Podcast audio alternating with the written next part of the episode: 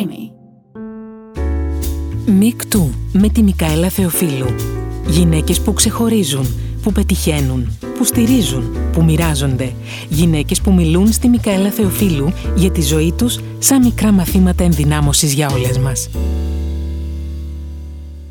Γεια σας, γεια σας λοιπόν σε ένα ακόμα μικτού, σε ένα μικτού που πραγματικά νομίζω ότι θα τιμήσει σήμερα ακριβώς.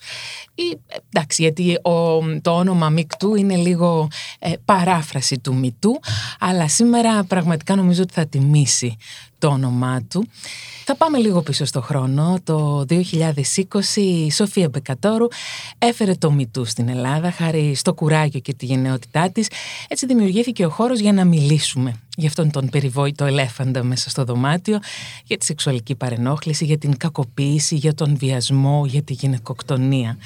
Στις αρχές του 2021, η Έλενα Κρήτα, με αφορμή και τις αποκαλύψεις για τη συμπεριφορά του Γιώργου Κιμούλη απέναντι στις γυναίκες ηθοποιούς, μίλησε και έγραψε για την ακρίβεια, γιατί γράφει πάντα και πάρα πολύ ωραία. Ανοίγουν τα στόματα, λέει, στο θέατρο, άντε να ανοίξουν και στη δημοσιογραφία, έντυπη και τηλεοπτική. Και όλοι εμείς που με κάποιο τρόπο την εκπροσωπούμε τη δημοσιογραφία, είπαμε ότι για να δούμε, για να δούμε, λες.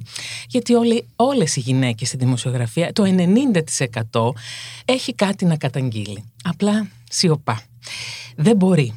Μετά από λίγο λοιπόν καιρό έγινε και μια καταγγελία εις βάρος ενός γνωστού δημοσιογράφου και με ονοματεπώνυμο για απόπειρα βιασμού με τη χρήση βίας εναντίον ανυποψίας της γυναίκας δημοσιογράφου και μητέρας ανήλικων παιδιών την οποία έφερε στο φως ο δημοσιογράφος και ταποκριτής της ΕΡΤ Αλέκος Μάρκελος.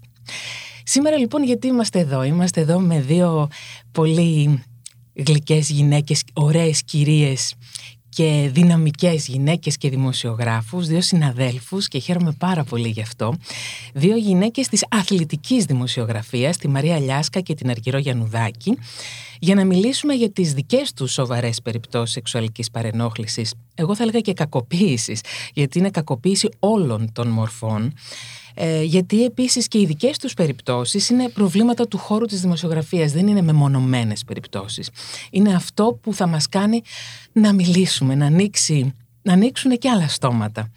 Έτσι και για να προσπαθήσουμε με κάποιο τρόπο να απαντήσουμε ή να αρχίσουμε να απαντάμε στο ερώτημα αν θα έρθει το Μητού και στην ελληνική δημοσιογραφία. Σας χαιρετώ και σας ευχαριστώ πάρα πολύ, Μαρία και Αργυρό. Εμείς ευχαριστούμε. Εμείς ευχαριστούμε. Θέλω να ξεκινήσω με την Αργυρό.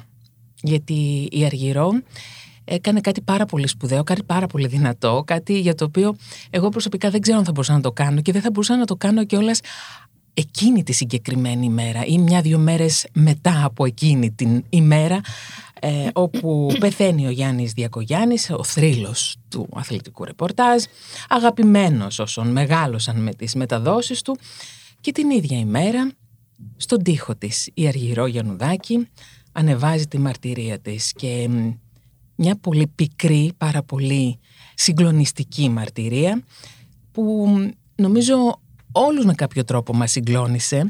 Θέλω να, να σε ρωτήσω πώς ένιωσες όταν πάτησες το post να ανέβει; Ανακούφιση.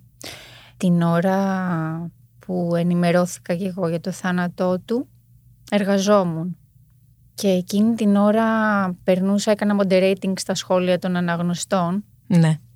Και διάβαζα εκατοντάδες μηνύματα, εκολακευτικά μηνύματα για τον θανοντα Και όλο αυτό ανακάτεψε το μέσα μου, όπως καταλαβαίνεις. Ε, θεώρησα ότι, ενώ σε κάποια στιγμή της ζωής μου είχα σκεφτεί ότι εντάξει δεν θα ασχοληθώ, πάει πέρασε. Εκείνη την ώρα ένιωσα ότι δεν είναι δίκαιο όλο αυτό που συμβαίνει και σκέφτηκα αυτό που είχα σκεφτεί και άλλες φορές όταν προσπάθησα να το καταγγείλω και δεν τα κατάφερα. Μάλλον το, το κατήγγυλα αλλά δεν πήρε ναι, διαστάσεις. Ναι, ναι, θα μου μιλήσεις γι' αυτό. Ότι εξακολουθούν και υπάρχουν κοπέλες και όχι μόνο κοπέλες και αγόρια που μπορεί να εκβιάζονται και μπορεί να κακοποιούνται ή να παρενοχλούνται και εγώ δεν έχω δικαίωμα να σιωπήσω ότι πρέπει να πω την αλήθεια, ότι όλοι εσείς που αποθεώνετε έναν άνθρωπο το οποίο δεν τον γνωρίζετε παρά μόνο από την πορεία που έχει ως επαγγελματίας δημοσιογράφος, ναι, δεν έχετε δικαίωμα να μιλάτε για τη ζωή του και για το ήθος του. Γιατί κάποιοι έγραφαν για το ήθος του και εκεί μου γύρισε το μυαλό. Ε, δεν το είχε σχεδιάσει πιο πριν. Δεν είχες πει ότι εγώ εκείνη την αποφράδα μέρα θέλω να γράψω αυτό το post. Ή θέλω να, το, θέλω να εκφραστώ. Σε κάποια φάση είχα πει ότι δεν θα ξανασχοληθώ. Δεν, ότι το αφήνω πίσω μου. Μετά δηλαδή, όταν είχε ξεσπάσει το μητού, με είχαν φωνάξει και είχα μιλήσει σε ένα πάνελ χωρίς να κατονομάσω τότε και είχα σκεφτεί ότι εντάξει αφού ούτε τώρα δεν έγινε κάτι ας το αφήσω. Όμως ε, ένας αγαπημένος μου άνθρωπος μου είπε ότι όχι να μην το αφήσεις αφού εξακολουθεί και σε ενοχλεί και σε πληγώνει να μην το αφήσεις να το πεις. Και έτσι. Και έτσι αποφάσισες. Ναι. Κάποιου τους ενόχλησες, γιατί είχαν φτιάξει ήδη τον Ανδριάντα της ιστεροφημίας και τους ενόχλησε και η μέρα που το έκανες. Ναι. Γιατί για αυτούς και υπάρχει γενική αίσθηση ότι νεκρός δεν δικαίωται. Ναι, το οποίο όμως είναι παραφρασμένο. Ναι. Δηλαδή, ο νεκρός δεν δικαίωται σημαίνει ότι δεν μπορεί πια να αδικήσει κανέναν άλλον πια. Ε; Ναι, αυτό σημαίνει. Ναι. Δεν σημαίνει ότι δικαιώνεται ο νεκρός. Όχι. Okay. Ξαλάφρωσες εσύ.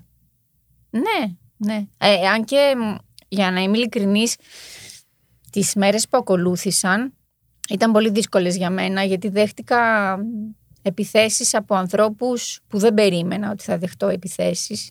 Από συναδέλφους, γυναίκες, κάποιες εκ των οποίων γνώριζαν κιόλας την ιστορία μου βέβαια. Και δημοσίως ε, έγραφαν πράγματα για μένα τα οποία ήταν κακοποιητικά θα έλεγα. Μάλιστα. Άρα η κακοποίησή σου συνεχιζόταν και μάλιστα από γυναίκες συναδέλφους του ναι. χώρου. Ναι. Αλλά OK. Okay. Είχες υποστηρικτές όλο αυτό; Ναι, μου έκανε τρομερή εντύπωση το γεγονός ότι υπήρξε και ένα τεράστιο κύμα συμπαράστασης από ανθρώπους που μπορεί να μην με γνώριζαν αλλά και από ανθρώπους που με γνώριζαν και ήξεραν ποια είναι η πορεία μου και το πόσο αυτό που λέω και αυτό που έχω καταγγείλει μπορεί να ευσταθεί ή όχι και, και στάθηκαν δίπλα μου, ναι. Και ήταν παρήγορο αυτό. Και, και πολλοί άντρες, αλλά και γυναίκες. Η Εσία; Όχι. Όχι. Ούτως ή άλλως την πρώτη φορά που, μάλλον τη δεύτερη φορά που προσπάθησα να το καταγγείλω, υπήρχε στο πάνελ μια κυρία η οποία ήταν στο μέλος του πειθαρχικού της ΕΣΥΑ τότε. Ποτέ δεν έφτασε θα έρθω και στη Μαρία, αλλά. Μια παρένθεση. Ναι. Η Εσία έστειλε Στεφάνη στην κηδεία. Οπότε τι θα καλέσουν εμένα να χαλάσουμε το, το μύθο. Πριν από αυτή την ανάρτηση, είχες κάνει, είχες επιχειρήσει, μου είπες και στο παρελθόν. Και τι αποτελέσματα είχε; Είχες επιχειρήσει να το καταγγείλεις. Να καταγγείλεις, για να τα λέμε με ακριβώς όπως είναι τα πράγματα, να καταγγείλεις την παρενόχληση, σεξουαλική παρενόχληση που σου συνέβη από τον ε, ε, Γιάννη Διακογιάννη. Ναι. Όταν τέλος πάντων ε, είχα κουραστεί, με, είχε το, αυτό που ε, το, είχα γράψει κιόλας. Με πήγε σε, στα νέα στην εφημερίδα ναι. ως μαθητευόμενη. Όμως σε κάποια φάση εμένα με κούρασε όλο αυτό με τις παρενοχλήσεις. Θεωρούσα ότι μου κάνει κακό στην υγεία μου, ψυχολογικά με πίεζε και δεν, δεν μπορούσα να το ανεχτώ αυτό. Ήταν κάτι ανυπόφορο. Οπότε σε κάποια φάση αποφάσισα ότι έχει περισσότερη σημασία η αξιοπρέπειά μου από το να προχωρήσω στη δημοσιογραφία και τότε αποφάσισα να φύγω από τα νέα. Όταν αυτός κατάλαβε ότι, ότι έχω φύγει, ε, με πήρε στο τηλέφωνο και του είπα να με ξαναενοχλήσει, ότι δεν έχω πια καμία σχέση. Σας παρακαλώ αφήστε με ήσυχη, γιατί ποτέ δεν του είχα μιλήσει παρότι είμαι αθυρόστομη με έναν τρόπο ναι. αγενή. Ας Όχι, ήμουν ναι. πάντα ευγενική και του λέω: Σας παρακαλώ πολύ, μην με ξαναενοχλήσετε. Mm-hmm. Τότε θύμωσε και μου είπε: Μην τολμήσεις και μιλήσεις, γιατί θα σε σβήσω από το χάρτη. OK, okay, του λέω: Κάντε όπως νομίζετε, απλά αφήστε με ήσυχη. Κάποια χρόνια μετά, άνθρωποι από τα νέα και συγκεκριμένα ο Μακαρίτης πια, ο Θοδωρής ο Ακάλιστος, με είχε βοηθήσει πολύ και βρήκα... Τη μάμα το έχεις σημειώσει αυτό, το έχεις γράψει. Ναι και είχα βρει τη δουλειά τότε στην ε, αθλητική εφημερίδα της Sport Day, η οποία ξεκινούσε τότε. Και όταν τέλος πάντων πέρασαν ένα-δύο χρόνια, είχα δει μια εκπομπή στην τηλεόραση από διάσημο δημοσιογράφο που κατήγγειλε σεξουαλική κακοποίηση. Δεν θυμάμαι ακριβώς τώρα τι, γιατί πάνε και τόσα χρόνια. Και είχα ταραχτεί πάρα πολύ και είχα πάρει τηλέφωνο στην εκπομπή και το είχα καταγγείλει. Μάλιστα με είχαν φωνάξει, με, με είχαν πάρει πίσω τηλέφωνο και μου είχαν πει ότι θα ήθελα να τα πούμε από κοντά. Μμμ. Πράγματι είχα πάει στα στούντιο της ε, εκπομπής και για πάρα πολλή ώρα είχα προχωρήσει την καταγγελία αναλυτικά, με λεπτομέρειες. Ε, θαύτηκε, δεν, δεν ήρθε ποτέ στην επιφάνεια. Σοβαρά μιλάς. Ναι. Δεν, δεν δημοσιοποιήθηκε αυτό όχι, πουθενά; όχι, ποτέ, ποτέ. Ε, Και στη συνέχεια... Πήρε τηλέφωνο να ρωτήσεις γιατί; Ζήτησες να μάθεις γιατί; Όχι, δεν, δεν υπήρχε λόγος. Είχα καταλάβει γιατί. Ε, σε δεύτερη φάση αποφάσισα να το καταγγείλω κι εγώ τότε με το MeToo με αφορμή τις καταγγελίες της Σοφίας Μπεκατόρου για να υπενθυμίσω ότι παιδιά το πρόβλημα υπάρχει και σε εμάς Ναι, και στη ναι, δεν δημοσιογραφία είμαστε οι- χωρίς να κατονομάσω πια. Τότε λοιπόν ε, προχώρησα στη καταγγελία χωρίς να κατονομάσω. Ε, είδα ότι δεν υπήρχε πάλι καμία αντίδραση και το άφησα ξανά. Και όταν ε, έγιναν, ε, ενημερώθηκα για την είδηση του θανάτου του, όπως σας είπα στην αρχή, Μμμ. όλο αυτό με αναστάτωσε και, και έκατσα και το έγραψα επί τόπου. Ήσουν σε δουλειά όταν έγραψες το post, σωστά; Ναι, ναι, εκείνη την ώρα δούλευα. Δούλευες, μου το πες. Ε, περνούσα σχόλια και έγραφα. Μετά το post, οι συνάδελφοί σου στη δουλειά σου πώς αντιμετώπισαν; Ένας γύρισε και μου είπε ότι είναι η δική μου αλήθεια. Μάλιστα. Μου είναι αδιάφορο. Δεν, δεν με αγγίζει. Δεν με αγγίζει καθόλου. Ξέρω ότι λέω την αλήθεια και είμαι απόλυτα εντάξει με τον εαυτό μου. Και άλλωστε ποτέ δεν με ενδιέφερε η άποψη ανθρώπων με τους οποίους δεν μας συνδέει τίποτα. Ε, ανέκαθεν με ενδιέφερε η άποψη των ανθρώπων που αγαπώ και σέβομαι. Και έχεις επιλέξει. Ακριβώς, ναι. Δηλαδή δεν πάνε να λένε ότι θέλουν όλη η χώρα. Αν αυτοί οι δέκα άνθρωποι που εκτιμώ και αγαπώ εγκρίνουν και συμφωνούν μαζί μου, εγώ είμαι πολύ εντάξει. Παρ' όλα αυτά ενέπνευσες ή παρακίνησες ή ενθάρρυνες και άλλη μία συνάδελφός με το δικό σου post. Και αυτή είναι η Μαρία, η Μαρία Ηλιάσκα, την οποία επίσης έχουμε εδώ και χαίρομαι πάρα πολύ Μαρία γι' αυτό. Και εγώ χαίρομαι πολύ. Ε, έγραψες και εσύ ένα post. Ναι. Επίσης πάρα πολύ δυνατό. Μιλώντας για τη δική σου περίπτωση. Θες να μας μιλήσεις λίγο γι' αυτό; Βασικά ήταν κάτι που όλοι το ξέρανε. Δεν είναι κάτι που ήταν κρυφό. Μμμ. Αλλά βλέποντας αυτό που είχε ανεβάσει η Αργυρό και που το ήξερα, το Ναι. ήξερα τελευταία 20 ετία σχεδόν, θεώρησα υποχρέωσή μου σε εισαγωγικά ε, να βγω να πω και τη δική μου αλήθεια. Η δική μου αλήθεια δεν ήταν όσο δυνατή ήταν της Αργυρός. Μμμ. Δεν, δεν υπήρχε σωματική βία επάνω μου, υπήρχε λεκτική. Παρ' όλα αυτά κακοποίηση ήταν. Και θεώρησα ότι 25 περίπου χρόνια μετά έπρεπε να βγω να πω την αλήθεια κυρίως σκεπτόμενη την κόρη μου. Δηλαδή ήταν την κόρη της Αργυρός, τα παιδιά που θα μπουν στην εργασία, θα μπουν στην αγορά εργασίας. Και επίσης ήταν ένας στόχος ακόμα, ήταν ότι έπρεπε να, να βγει ότι υπάρχει αυτό και στη δημοσιογραφία Μμμ. και δει στην αθλητική δημοσιογραφία που εμείς την είχαμε ζήσει τη, στα τέλη της δεκαετίας του 90. Ήμασταν λίγες στο χώρο. Τότε άρχισαν να μπαίνουν αρκετά κορίτσια. Μμμ. Θεωρούμασταν λίγο Δακτυλοδεικτούμενες. «Μ, ναι και ότι εντάξει η δουλειά σου είναι να πλένεις πιάτα. Μάλιστα. Δεν είναι να είσαι Ότι, στο χώρο της ότι έκανες αθλητικής. κατάληψη ενός ανδροκρατούμενου χώρου Σωστά, ουσιαστικά. σωστά.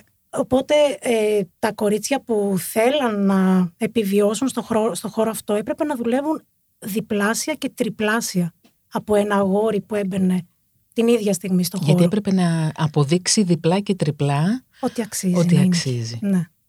Συγγνώμη που διακόπτω. Και οι αμοιβές μας ήταν Μάλιστα. και είναι Ε, χαμηλότερε βέβαια. σε σχέση με των συναδέλφων.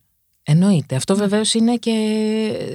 Αυτό συμβαίνει σε- καταρχάς σε παγκόσμιο επίπεδο ε, σε σχέση με τις γυναίκες. Έχει αρχίσει και ισορροπεί στο εξωτερικό. Στην Ελλάδα ακόμα σε πολλές θέσεις είναι αντίστοιχα έτσι και σε πολλούς χώρους είναι έτσι. Είναι πάντα υποαμοιβόμενες οι γυναίκες σε σχέση με τους άντρες για την ίδια θέση που διεκδικούν. Ε, ναι, σκεπτόμενοι όλο αυτό, ότι σε λίγα χρόνια η κόρη μου θα βγει στην αγορά εργασίας και δεν θέλω να θεωρείται δεδομένο ότι κάποιος μπορεί να την παρενοχλήσει σεξουαλικά ή οπο- οποιαδήποτε κακοποίηση. πήρα θάρρος από αυτό που έγραψε η Αργυρό, το οποίο μου το είχε μοιραστεί πολλά χρόνια πριν, όπως είπα. Της το είχα μοιραστεί κι εγώ πολλά χρόνια πριν και θεώρησα ότι ήταν υποχρέωσή μου να το κάνω. Θες να μας μιλήσεις λίγο για το περιστατικό; Το περιστατικό, ναι. Ε, ήταν μόλις είχα μπει στην αθλητική δημοσιογραφία στα 19 μου σε ένα μεγάλο ραδιοφωνικό σταθμό που άνοιγε το πρώτο αθλητικό site στην Ελλάδα. Και λίγες μέρες μετά αφού πήγα, ε, με φώναξε ο προϊστάμενος του αθλητικού στο γραφείο του, μου έδωσε ένα χαρτάκι, ένα σημείωμα, μου είπε διάβασε το όταν βγεις και αύριο να μου έχεις την απάντηση. Το χαρτάκι έγραφε ότι αν θες να πας ε, μπροστά σε αυτό το χώρο θα πάμε ένα ταξίδι μαζί. Η απάντηση ήταν αρνητική την επόμενη μέρα. Ε, μετά πέρασα ένα διάστημα δύσκολο γιατί αυτή η άρνηση δεν άρεσε οπότε έπρεπε κάπως να επιβληθεί. Δεν το είχα κρύψει στους συναδέλφους μου. Πώς αντιμετώπισαν; Ήταν συνηθισμένο. Ή από τον συγκεκριμένο ή γενικά στο... Από τον συγκεκριμένο και γενικά στο χώρο. Γι' αυτό λέω ότι η εποχή τότε ήταν, ήταν πολύ διαφορετική σε σχέση με το τώρα. Ναι. Τώρα η κάθε Μαρία και Αργυρό έχει το facebook, μπαίνει και καταγγελει Τότε δεν είχαμε ήταν ο λόγος σου στο λόγο του και κυρίως η εξουσία δεν του. Δεν μπορούσαμε κιόλας να το... Και έχει αξία το γεγονός ότι αν δεν υπήρχε ακόμη και σήμερα το Facebook, ε, έχοντας μια πορεία 20 χρόνων στη δουλειά, τα μέσα που δημοσιοποίησαν τελικά αυτό που κατήγγυλα ήταν απειροελάχιστα, έτσι. Να, αυτό ήθελα να σε ρωτήσω. Δεν έγινε αναδημοσίευση, ας πούμε, του... Από ελάχιστους. Και από εκεί καταλαβαίνεις τη δύναμη που είχε και είναι και απάντηση σε όσους ε, ήταν επιθετικοί απέναντί μου ως προς το ότι δεν το δημοσιοποίησα όσο ήταν εν ζωή. Ναι. Ούτε μετά θάνατον. Ε... Έγινε δουλειά. Ναι. Μα ούτε αργυρό το έκρυβε όλα αυτά τα χρόνια. Το είχε ναι. μοιραστεί με συναδέλφους. Υπήρχαν πολλοί συνάδελφοι που μετά τη δημοσιοποίηση που έκανα μου στείλανε ότι Ρε Μαρία, μας το είχες πει τότε, αλλά δεν είχαμε δώσει σημασία. Μάλιστα. Γιατί ήταν κάτι συνηθισμένο. Γινότανε. Και είναι αυτό που έλεγε κάποτε ο Χατζηδάκης, ότι δεν πρέπει να συνηθίσουμε το τέρας γιατί θα γίνουμε σαν κι αυτό. Ναι. Και το συνηθίσαμε όμως ε, με κάποιο τρόπο. Τώρα αρχίζει να μην το συνηθίζουμε. Είναι και νομίζω τελείως διαφορετικός ο τρόπος ε, τον οποίο εκλαμβάνει ένας άντρα την παρενόχληση και διαφορετικά γράφει σε μια γυναίκα ο άλλος μπορεί να θεωρεί ότι η παρενόχληση Έλα μου, εντάξει, γύρισαν και μου, είπε, μου, μου έγραψε κάποιος ότι εντάξει, μου λέει, μπορεί να σε είχε ερωτευτεί. Σοβαρά. Ναι, σοβαρότατα. Ερωτεύτηκε ένας 75χρονο, 70 πόσο ήτανε, μία 20χρονη. Και ήταν φυσιολογικό. Εγώ δηλαδή έπρεπε να είμαι ανεκτική σε αυτό. Όχι, σχεδόν τιμητικό. Ναι, έπρεπε ναι, αυτό. Ότι εντάξει, το κάνεις θέμα τώρα, αφού σε γούσταρε κιόλας. Ντροπή να τον ξεφτυλίζει μετά θάνατον τον άνθρωπο. Το έγραψαν κι αυτό. Και του λέει επικοινωνείς. Θέλω να σας ρωτήσω, για να το πάμε λίγο και από την αρχή. Πώς αποφασίσατε να μπείτε στην αθλητική δημοσιογραφία; Και μάλιστα στην εποχή που ήταν τόσο ανδροκρατούμενη. Για μένα ήταν ξεκάθαρο. Έκανα στίβο πολλά Ήθελα να περάσω γυμναστική ακαδημία. Κομωτινή μου φάνηκε πολύ μακριά. ε, ήρθα στην Αθήνα, μπήκα σε σχολή και ταυτόχρονα μπήκα σε διαδικασία να είμαι μαθητευόμενη για πολλά χρόνια. Ναι, ναι, εννοείται αυτό. Ε, ναι, μια τετραετία μου πήρε να είμαι μαθητευόμενη και κάπως έτσι κύλησα τα πράγματα. Αργυρό. Και εγώ από μικρή μεγάλη αγάπη για τον αθλητισμό, κάπως αντίστοιχη ιστορία με τη Γυμναστική Ακαδημία. Τελικά ε, πέρασα στο τεϊνολογίας τεχνολογίας ποτών ε, και όταν έφτασα στο τελευταίο έτος, ενώ μου άρεσαν πάρα πολύ τα μαθήματα, ναι. Σκεφτόμουν ότι ε, δεν θα περάσω όλη τη ζωή στα εργαστήρια με τους μουστους και τα κρασιά. Δεν θέλω. Και ήταν λίγο έτσι συγκυριακό.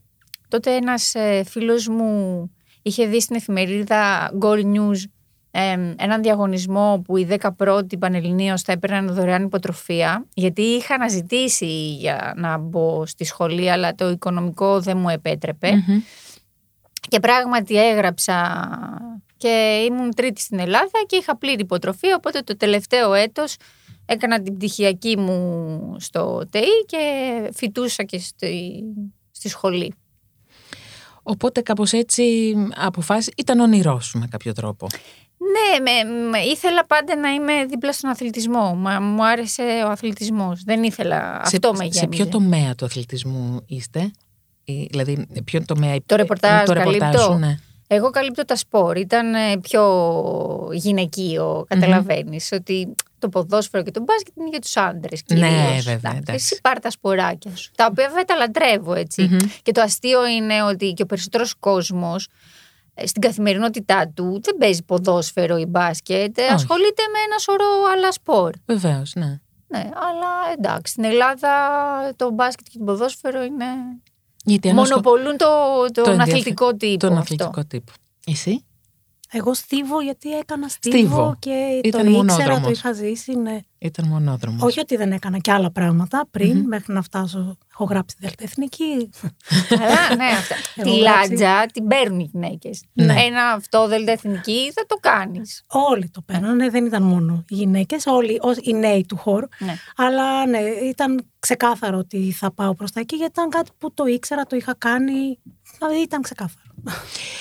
Διάβαζα μια έρευνα την οποία νομίζω την έχετε κι εσείς ε, στο μυαλό σας του Balkan Insight για την κατάσταση με τις κακοποιητικές συμπεριφορές στα ελληνικά μίντια και σύμφωνα με αυτήν την έρευνα το 43% των ερωτηθέντων υπήρξε θύμα περιστατικών σεξουαλικής φύσης. Το 35% δέχτηκε λεκτική παρενόχληση. Το 81% αντιμετώπισε τα περιστατικά εντός της εργασίας, το 51% των θητών είναι ιεραρχικά ανώτεροι.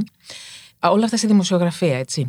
Το 53,8 των θυμάτων δεν ανέφερε το περιστατικό από φόβο ότι δεν θα λάβει καμία υποστήριξη. Νομίζω ότι είναι μικρό το ποσοστό. Εγώ νομίζω ότι είναι πολύ παραπάνω.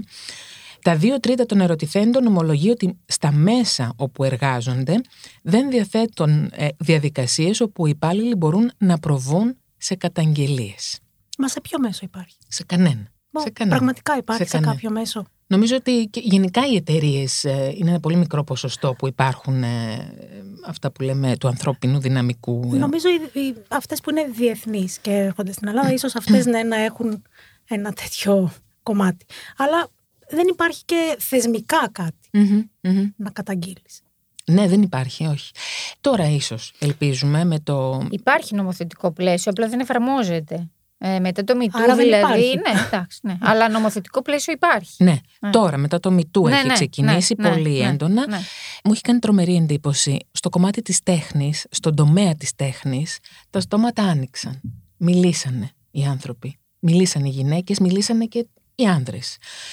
Ε, στη δημοσιογραφία γιατί όχι; Ε, νομίζω είναι προφανές γιατί οι Πρέπει- δημοσιογράφοι ελέγχουν τη ροή των ειδήσεων. Αν δεν θέλουν οι δημοσιογράφοι να βγει κάτι προς τα έξω, δεν βγαίνει. Και όταν ε, η πλειοψηφία των κακοποιητικών συμπεριφορών προέρχεται από άτομα τα οποία ε, βρίσκονται σε υψηλόβαθμες θέσεις, ε, είναι προφανές ότι δεν πρόκειται ποτέ να βρουν το δρόμο προς το κοινό. προς το κοινό. Δεν, δεν έχω την ίδια άποψη. Γιατί πλέον τα social media έχουν τόση μεγάλη δύναμη Μμμ. Που θεωρώ ότι είναι θέμα χρόνου και timing. Η Αργυρό, στην Αργυρό ξύθηκε μια πληγή Ναι, και το έβγαλε. ναι, Και πήρε διαστάσεις. Εγώ δεν θεωρώ ότι δεν πήρε. ναι. Είμαστε εδώ τώρα και μιλάμε και γι' αυτό. μιλάμε γι' αυτό ακριβώς. Ε, πιστεύω ότι είναι θέμα χρόνου μια άλλη κοπέλα ή ένα άλλο γόρι κάποια στιγμή να βγει και να πει κάτι που τον τρώει εδώ και χρόνια. Γιατί αυτό σε τρώει. Ναι. Όπως και να το κάνουμε, σε τρώει. Άλλον περισσότερο, άλλον λιγότερο. Και κάποια στιγμή έρχεται η στιγμή για να το βγάλει από μέσα του. Δεν θεωρώ ότι είναι θέμα μέσων πια. Μμμ. Έχει ξεφύγει αυτή η εποχή. Το αν θα το γράψει ένα site, αν θα το πούν οι ειδήσεις. Η, η φασαρία γίνεται από τα social. Αλήθεια είναι αυτό. Και θα γίνει κι άλλη. Ελπίζω και με αυτό το podcast που κάνουμε τώρα. Τι σας έχει αφήσει αυτό που έγινε, αυτό που σας συνέβη, Αργυρό; Εντάξει, ένα τραύμα αφήνει. Γιατί ήταν τα πρώτα μου βήματα από έναν άνθρωπο που θαύμαζα τρομερά κι εγώ, γιατί δεν αμφισβητεί κανείς την επαγγελματική του καταξίωση και την πορεία του στο χώρο και τον έβλεπα σαν Θεό και ξαφνικά όλο αυτό που μου συνέβη ήταν, ήταν σχρό. Ήταν κακοποιητικό αυτό, ότι ένιωθα ότι προσβάλλει την αξιοπρέπειά μου, ότι με θεωρεί κατώτερη επειδή, επειδή είμαι άγνωστη, επειδή δεν έχω τη δύναμη να του κάνω κακό, αυτό. Ο σύζυγός Και επειδή δεν, έχω τη δύναμη να... Είχε την αίσθηση προφανώς ότι δεν έχω τη δύναμη να προχωρήσω χωρίς, ε, χωρίς εκείνον. Αλλά τα κατάφερα. Και αυτό είναι κάτι που πρέπει να το λαμβάνουν υπόψη τους όλοι. Και άντρες και γυναίκες, νέοι. Ότι κανείς δεν μπορεί να μας εμποδίσει. Μπορεί να μας αναγκάσει να λοξοδρομήσουμε και να φάμε τα μούτρα μας, αλλά κανείς δεν μπορεί να μας εμποδίσει να πετύχουμε αυτό που θέλουμε και που αγαπάμε πραγματικά. Είναι πολύ σπουδαίο αυτό που λες. Ναι, και επίσης ένας άλλος λόγος που το έκανα τη μέρα που το έκανα και το έγραψα κιόλας. είναι γιατί αυτοί οι άνθρωποι που έχουν δύναμη θα πρέπει να γνωρίζουν ότι δεν θα έχουν ασυλία για πάντα εξαιτίας της δύναμης που διαθέτουν. Η δύναμη της ζωής υπερβαίνει τη δύναμη του θανάτου. Οπότε όταν μπαίνεις στη διαδικασία να κακοποιήσεις κάποιον, καλό θα είναι να έχεις στο μυαλό σου ότι μπορεί να στραφεί εναντίον σου ακόμη και μετά το θάνατό σου και να πλήξει την υστεροφημία σου. Να το έχουν και αυτό στα υπόψη. Μπορεί να ακούγεται εκδικητικό. Εντάξει, OK. Okay. Δεν είμαι μεγαλόψυχη. Τι να κάνουμε. Όχι, δεν ακούγεται εκδικητικό. Εσύ α, δεν το έκανες γι' αυτό, το έκανες γιατί ήθελες να ξελαφρώσεις ναι, Ναι, ναι. Ήθελες να φύγει από μέσα σου αυτό το βάρος. Το πότε το έκανες δεν έχει απολύτως καμία σημασία. Απολύτως καμία. Για κάποιους μπορεί να έχει που έχουν πολύ ψηλά τη συγκεκριμένη προσωπικότητα. Κάποιοι θεώρησαν ότι ήταν ιεροσυλία. OK. Okay. Όχι. Μαρία, τι σου άφησε; Μου άφησε καχυποψία. Και κατάλαβα αμέσως ότι, όπα, εδώ πρέπει να δουλέψω όχι δέκα, εκατό φορές παραπάνω για να αποδείξω ότι αυτό το πράγμα το αγαπάω και θα το διεκδικήσω με τον τρόπο μου, όχι με τον τρόπο τους μου άφησε πολύ αντρική συμπεριφορά. Αλήθεια, ε. Ναι. Ε, ναι. Πώς σε το έναν, εννοείς σε αυτό; έναν χώρο ανδροκρατούμενο δεν μπορείς να είσαι γυναίκα.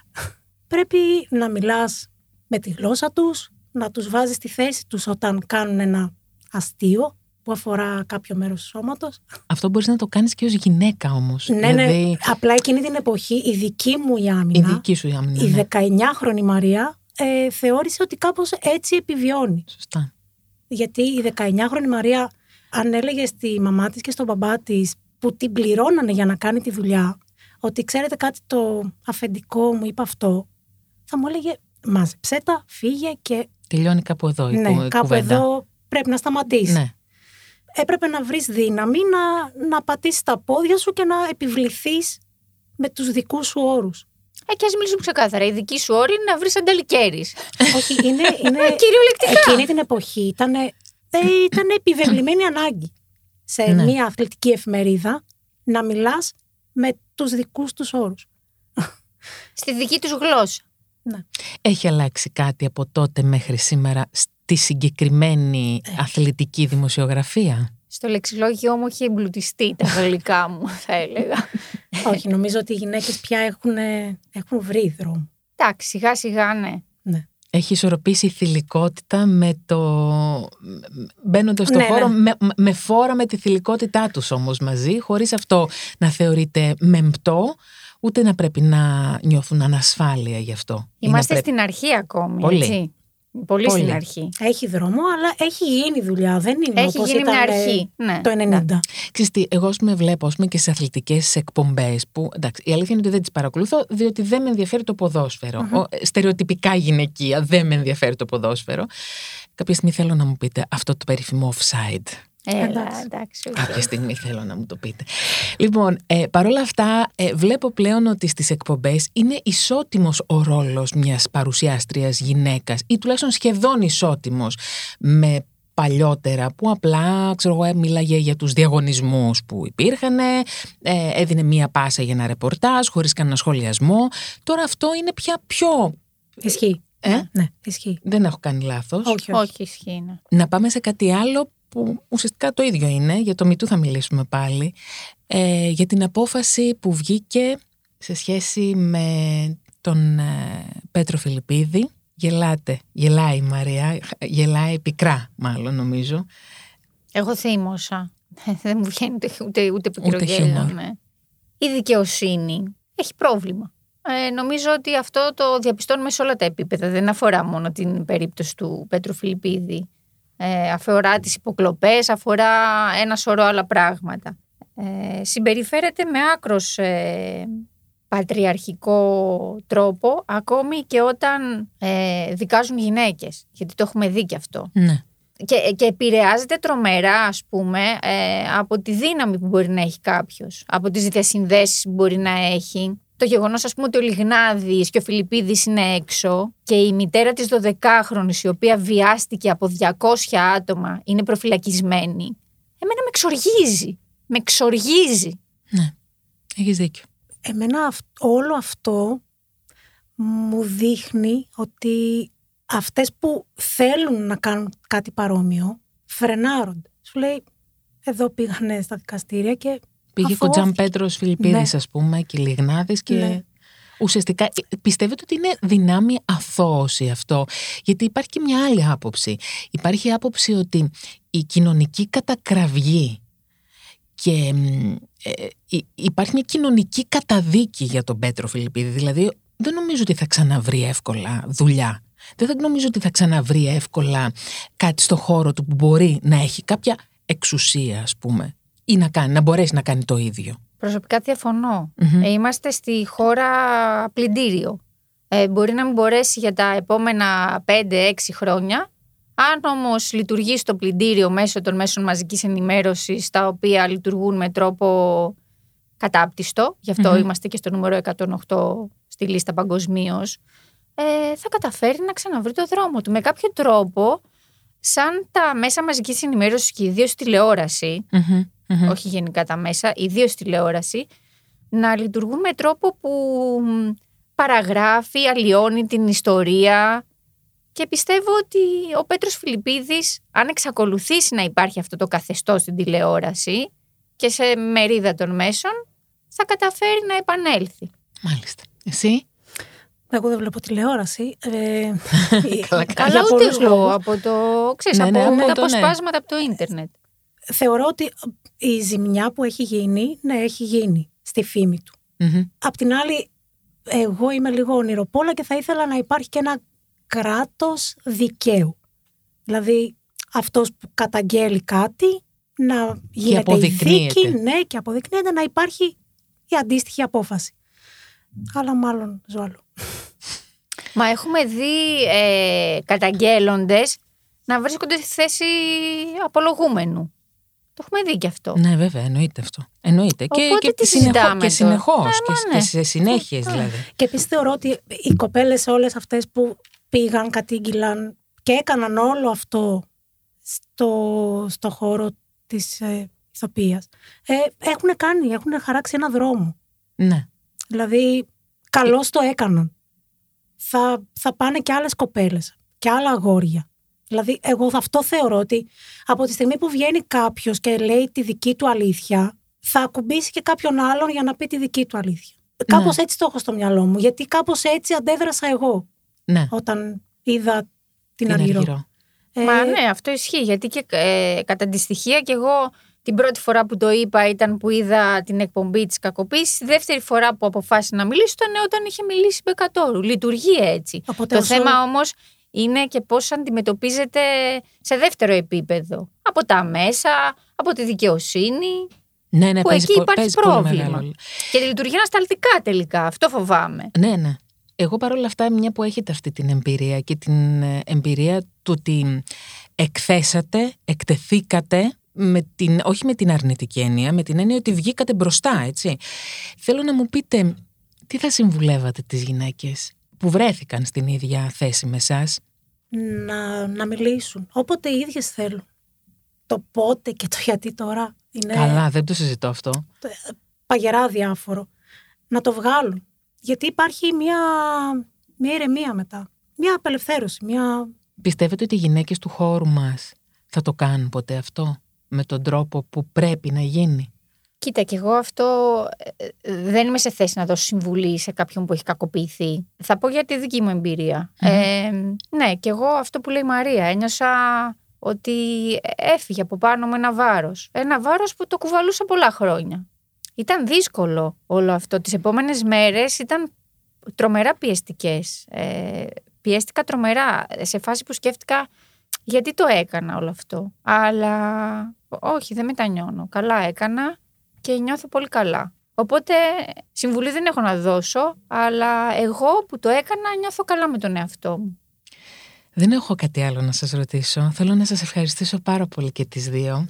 Εμείς ευχαριστούμε Νιώθω πολύ. πολύ μεγάλη τιμή που σας έχω μπροστά μου και τις δύο. Πραγματικά το λέω αυτό.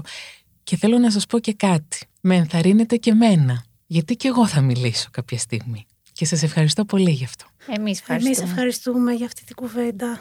Να είστε καλά. Ήταν ενθαρρυντικό όλο αυτό. Γιατί όπως είπα, σε αποκαρδιώνει το να μιλάς και να βλέπεις ότι αναπαράγεται μερικώς χωρίς να αναφέρουν το όνομα του κακοποιητή, που το θεωρώ και αυτό κακοποιητική συμπεριφορά Εννοείται. απέναντί μου.